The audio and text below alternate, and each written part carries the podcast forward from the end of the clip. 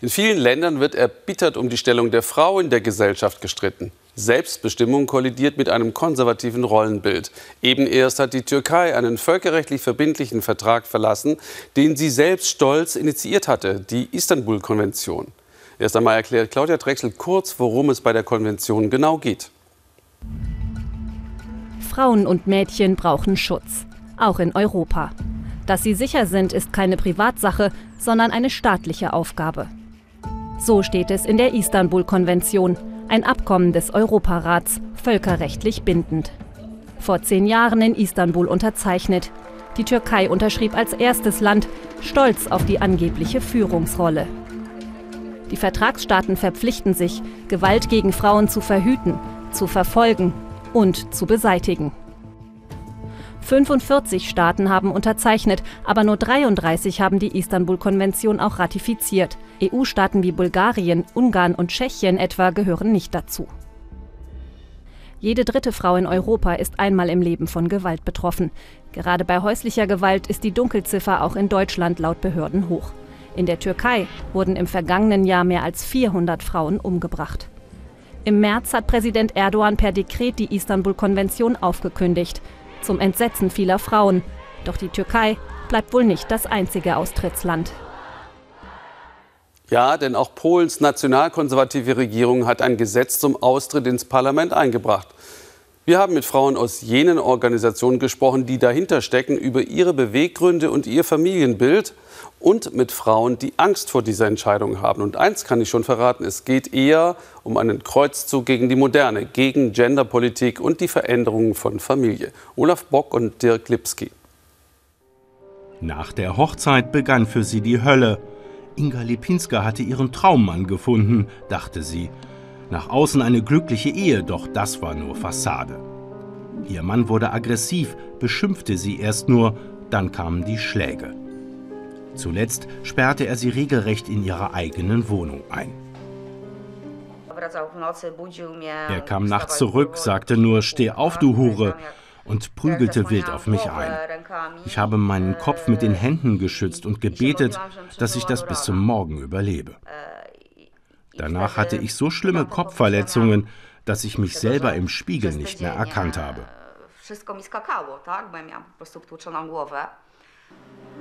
Das ist 20 Jahre her, doch überwunden hat sie es bis heute nicht. Auch wenn sie längst von ihrem Peiniger getrennt ist und jeglichen Kontakt abgebrochen hat. Sie will anderen Frauen helfen. Seit drei Jahren arbeitet sie im Zentrum für Frauenrechte und berät ehrenamtlich Frauen, die ähnliche Gewalt ertragen mussten. Die polnische Gesellschaft macht es Frauen, die Opfer von häuslicher Gewalt sind, sehr schwer. Häusliche Gewalt hat ein Geschlecht. Sie geht in den allermeisten Fällen von Männern aus. Und es sind meistens die Frauen und Kinder, also die schwächeren Personen, die leiden. Noch gilt in Polen die Istanbul-Konvention, zumindest theoretisch. Aber wenn das nicht mehr so sein sollte, dann befürchte ich, dass Opfer ganz allein gelassen werden. Hier im Sejm haben sie die Istanbul-Konvention ratifiziert. Ein Übereinkommen des Europarates, das verbindliche Rechtsnormen bei häuslicher Gewalt festlegt und so vor allem Frauen vor Übergriffen schützen soll.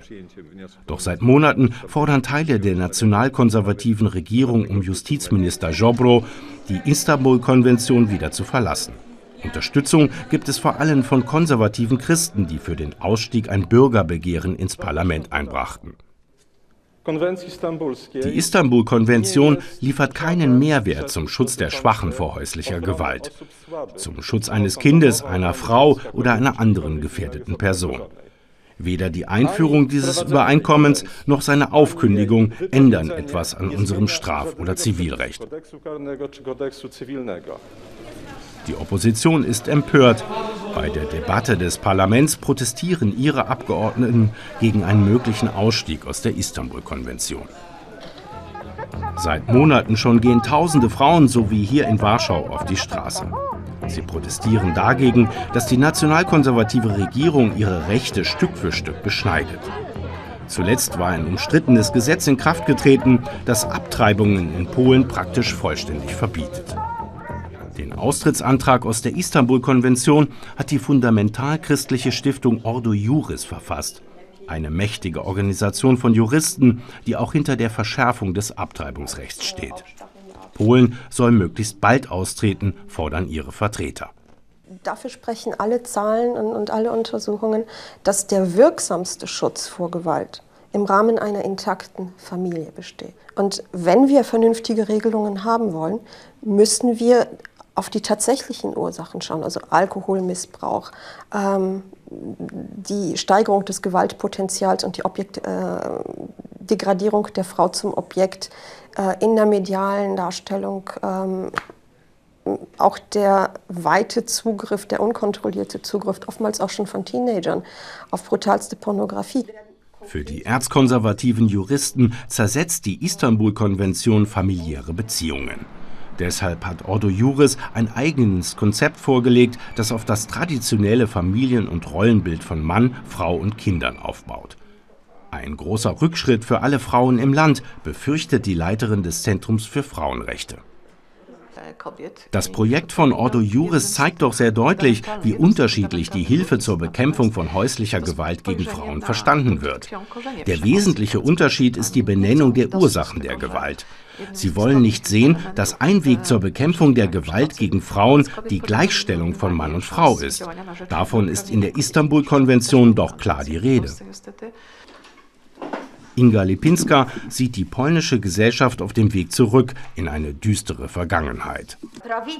Die konservative Rechte, die uns regiert, hat so eine Vision der Frau, dass sie leidet, Männern dient, keine eigene Meinung hat. So ist die Weltordnung und so soll sie auch sein. Sie wird ihre traumatischen Erlebnisse nie vergessen und jetzt hat sie Angst, dass die Frauen in Polen zukünftig noch mehr alleingelassen werden.